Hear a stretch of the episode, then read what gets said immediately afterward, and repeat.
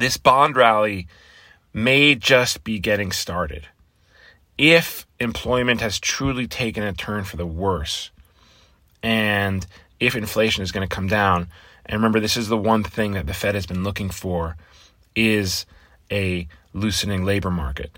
So it makes sense that one follows the other. And if that all happens, then the Fed will cut rates. And if the economy falls off a cliff, the Fed will cut rates dramatically, and probably more than they need to, and they will then keep them there longer than they need to, because that's what they do. But the point is that would all be very constructive for bond prices. So this whole bond rally could just be getting started. But if you that requires you to buy that whole narrative.